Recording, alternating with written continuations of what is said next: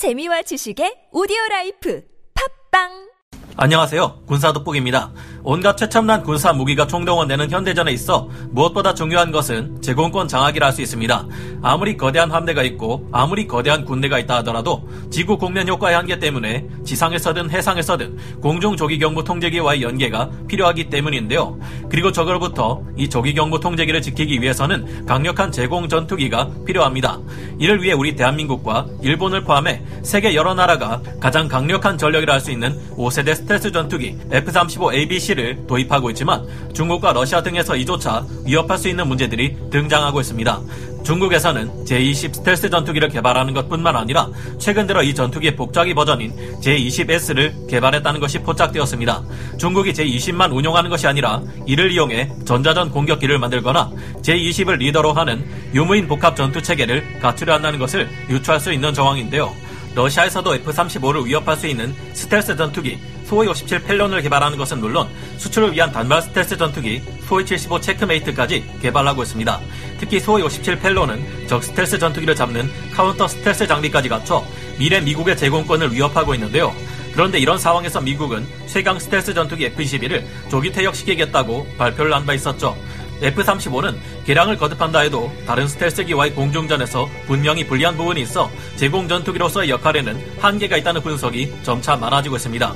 6세대 전투기 NGAD가 실전 배치되는 데까지는 아직 최소 몇 년의 시간이 필요한데 이 사이 중국과 러시아의 전투기들에게 제공권을 빼앗긴다면 큰일인데요. 그러나 그들의 위협을 그냥 두고 볼 수 없었던 미국이 전 세계 밀리터리 매니아들을 열광하게 만들 초강력 타격책을 내놓아 화제가 되고 있습니다. 미국은 이를 이용해 제공권의 단 1%라도 적에게 넘겨주지 않겠다는 강력한 의지를 내보였는데요.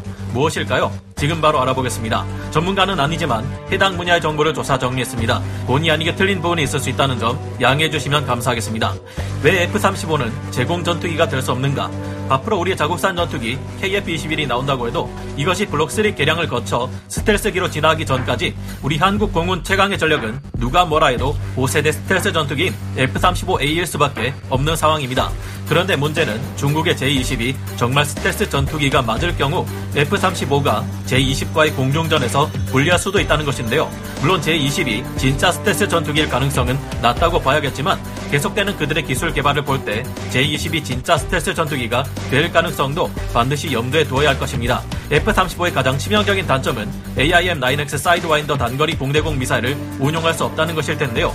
F-35가 적의 중심 타격을 위해 작전을 수행할 경우 적 전투기들과 방공망의 레이더에 잡히지 않기 위해 내부 무장창의 공대공 무장으로 AIM-120 암람 미사일만 탑재하게 됩니다. F-35는 작은 기체의 크기 때문에 F-22처럼 레일 launcher가 적용되지 않고 무장을 투하하고 점화시키는 방식으로 발사하기에 AIM-9X 사이드와인더 단거리 공대공 미사일을 운용할 수 없게 되었기 때문인데요. 물론 F-35도 AIM-9X를 외부의 hardpoint에 탑재할 수 있지만 이렇게 되면 더 이상 F-35는 스텔스 전투기가 아니게 됩니다. 반면 기체의 크기가 큰 중국의 J-20 스텔스 전투기나 러시아의 수호이 57 펠론 스텔스 전투기 모두 단거리 공대공 미사일을 발사하기 위한 내부 무장 장착 대용 아답터와 레일 launcher를 가지고 있습니다. 그래서 이들 모두가 단거리 공대공 미사일을 운용할 수 있다는 점은 F-35에게 있어 의외로 큰 위협으로 다가올 수 있을 것이라고 실제 베테랑 파일럿 출신 유튜버이신 진격의 아재님도 이야기한 적이 있습니다. 만약 중국이 이를 눈치채고 진짜로 스텔스가 가능한 버전의 J-20 스텔스 전투기를 매복시키고 있다가 갑자기 나타나 기습을 가하게 될 경우를 가정해 봐야 할 것 같습니다. F-35와 J-20 모두 적에게 탐지되지 않기 위해 자체 AESA 레이더를 끄고 전술 데이터 링크를 통해 각자의 조기 경보기 지원을 받을 경우 F-35와 J-20 둘 다 조종사의 시야로 볼 수 없는 100km 이상의 먼 거리에서 BVR 교전으로 적을 요격하기는 쉽지 않을 겁니다. 이럴 경우 마하 1이 넘는 초음속으로 기동하는 F-35와 J-20을 생각해 볼 때 순식간에 단거리 공대공 미사일과 기총으로 승부를 보는 WVR 근접 공중전 상황에 돌입할 수 있을 겁니다. F-35가 J-20을 먼저 발견할 경우에도 J-20이 전자전 장비를 사용할 경우 변수를 무시할 수 없습니다. 이 같은 상황은 실제 그리스 공군의 공중전에서도 드러난 바 있는데요. 그리스 공군에서는 미국의 F-16과 프랑스의 미라주 2000 전투기를 이용해 공중전을 벌여본 적이 있었습니다. 이때 두 전투기는 ECM 전자전 장비를 이용해 서로를 상대방의 공격으로부터 방어했는데요. 이렇게 되자 두 전투기가 서로를 볼 수 있는 가시거리 내로 들어올 때까지 AIM-120 암람 중거리 공대공 미사일로 조준을 하지 못하는 사태가 벌어지고 맙니다. 2019년 벌어진 인도 파키스탄 간 공중전에서도 AIM-120 암람의 문제는 드러났는데요. 파키스탄 F-16 전투기가 최대 사거리에서 중거리 공대공 미사일인 AIM-120 암람을 발사했지만 인도 공군의 수호이 30 MKI가 ECM 장비와 조종면과 동시에 사용할 경우 기동성을 크게 향상시켜주는 추력 편향 노즐을 사용했더니 암람 미사일이 빗나가 버리기까지 했습니다. 앞으로 전투기의 전자전 장비는 더더욱 발달해 갈 것이기 때문에 중거리 미사일의 성능을 과신해 근접 공중전을 도외시하는 것은 굉장히 위험하고 잘못된 판단이 될 겁니다. 그렇다고 근접 공중전에서 기동성이 크게 떨어지는 중거리 공대공 미사일인 암람을 사용하는 것도 적절치 않습니다. 결국 스텔스 전투기에도 높은 기동성을 보유해 90도만 고개를 틀어도 후방의 적을 공격할 수 있는 AIM-9X 사이드와인더 단거리 공대공 미사일이 필요하다는 이야기가 됩니다. 하지만 F-35는 앞으로 예정되어 있는 업그레이드 계획을 살펴봐도 rail launcher를 탑재해 단거리 공대공 미사일인 AIM-9X를 장착한다는 계획은 없습니다. 이 말은 곧 미 공군이 제공권을 장악하기 위해서는 AIM-9X 사이드와인더를 운용할 수 있는 스텔스 전투기 F-22A가 아직 필요하다는 의미인데요. F-35의 약점을 모를 리가 없을 미국은 이상하게도 F-22를 조기 퇴역시키겠다는 계획을 몇 달 전 밝힌 바 있습니다. 노후화된 F-22에 들어가는 예산을 모두 NGAD 6세대 전투기에 쏟아붓기 위해서였다고 하는데요. 하지만 6세대 전투기 NGAD가 전력화될 때까지는 최소 몇 년간의 시간이 필요하다는 문제가 있습니다. 세계 최강의 스텔스 전투기 F-22 더더욱 강력한 성능으로 업그레이드된다. 그런데 현지 시각으로 얼마 전인 11월 6일 디펜스 뉴스의 보도에 의하면 나온 지 30년이 지났지만 아직도 명실상부한 세계 최강 전투기로 불리는 F-22A 랩터가 더더욱 강력한 성능으로 업그레이드되며 적에게 절대 제공권을 내주지 않겠다는 의지를 보여 주목받고 있습니다. 벌써부터 중국과 러시아가 좌절하는 한탄 소리가 들리는 듯한데요. 미 공군은 현재 운용 중인 180여 대의 F-22A 랩터 스텔스 전투기를 더욱 업그레이드하기 위해 록히드 마틴과 109억 달러, 한화로 약 12조 8,800억 원의 성능 개량 계획을 체결했다고 합니다. F-22 프로그램 사무국에서는 일명 ARES, Advanced Raptor Enhancement and Sustainment라고 명명된 F-22 성능 개량 프로그램을 진행할 것이며 이번 계약은 2031년까지 진행될 것이라 밝혔는데요. 이 같은 결정은 지난 5월 찰스 브라운 미 공군 참모총장의 발표를 완전히 뒤집고 F-22가 더욱 오랫동안 하늘을 지배할 것을 말해줍니다. 앞으로 미 공군 F-22는 대당 약 700억 원의 비용을 들여 대대적인 업그레이드 및 수명 연장 작업을 받게 될 것이라고 합니다. 즉 이제까지 우리가 알고 있던 F-22가 아니라 더더욱 막강해진 차세대 F-22로 다시 태어난다는 것인데요. F-22는 이번 개량을 통해 기존에 운용하던 AIM-120D 암람 중거리 공대공 미사일은 물론 차세대 중장거리 공대공 미사일인 AIM-260 JATM 60G 이상의 극단적인 기동이 가능한 열추적 단거리 공대공 미사일 AIM-9X 사이드와인더를 운용하게 됩니다. AIM-9X는 요즘 전투기의 기수를 돌릴 필요 없이 특수헬멧을 쓰고 쳐다보기만 하면 조준이 되는 HMD 시스템과 연동이 되어 있죠.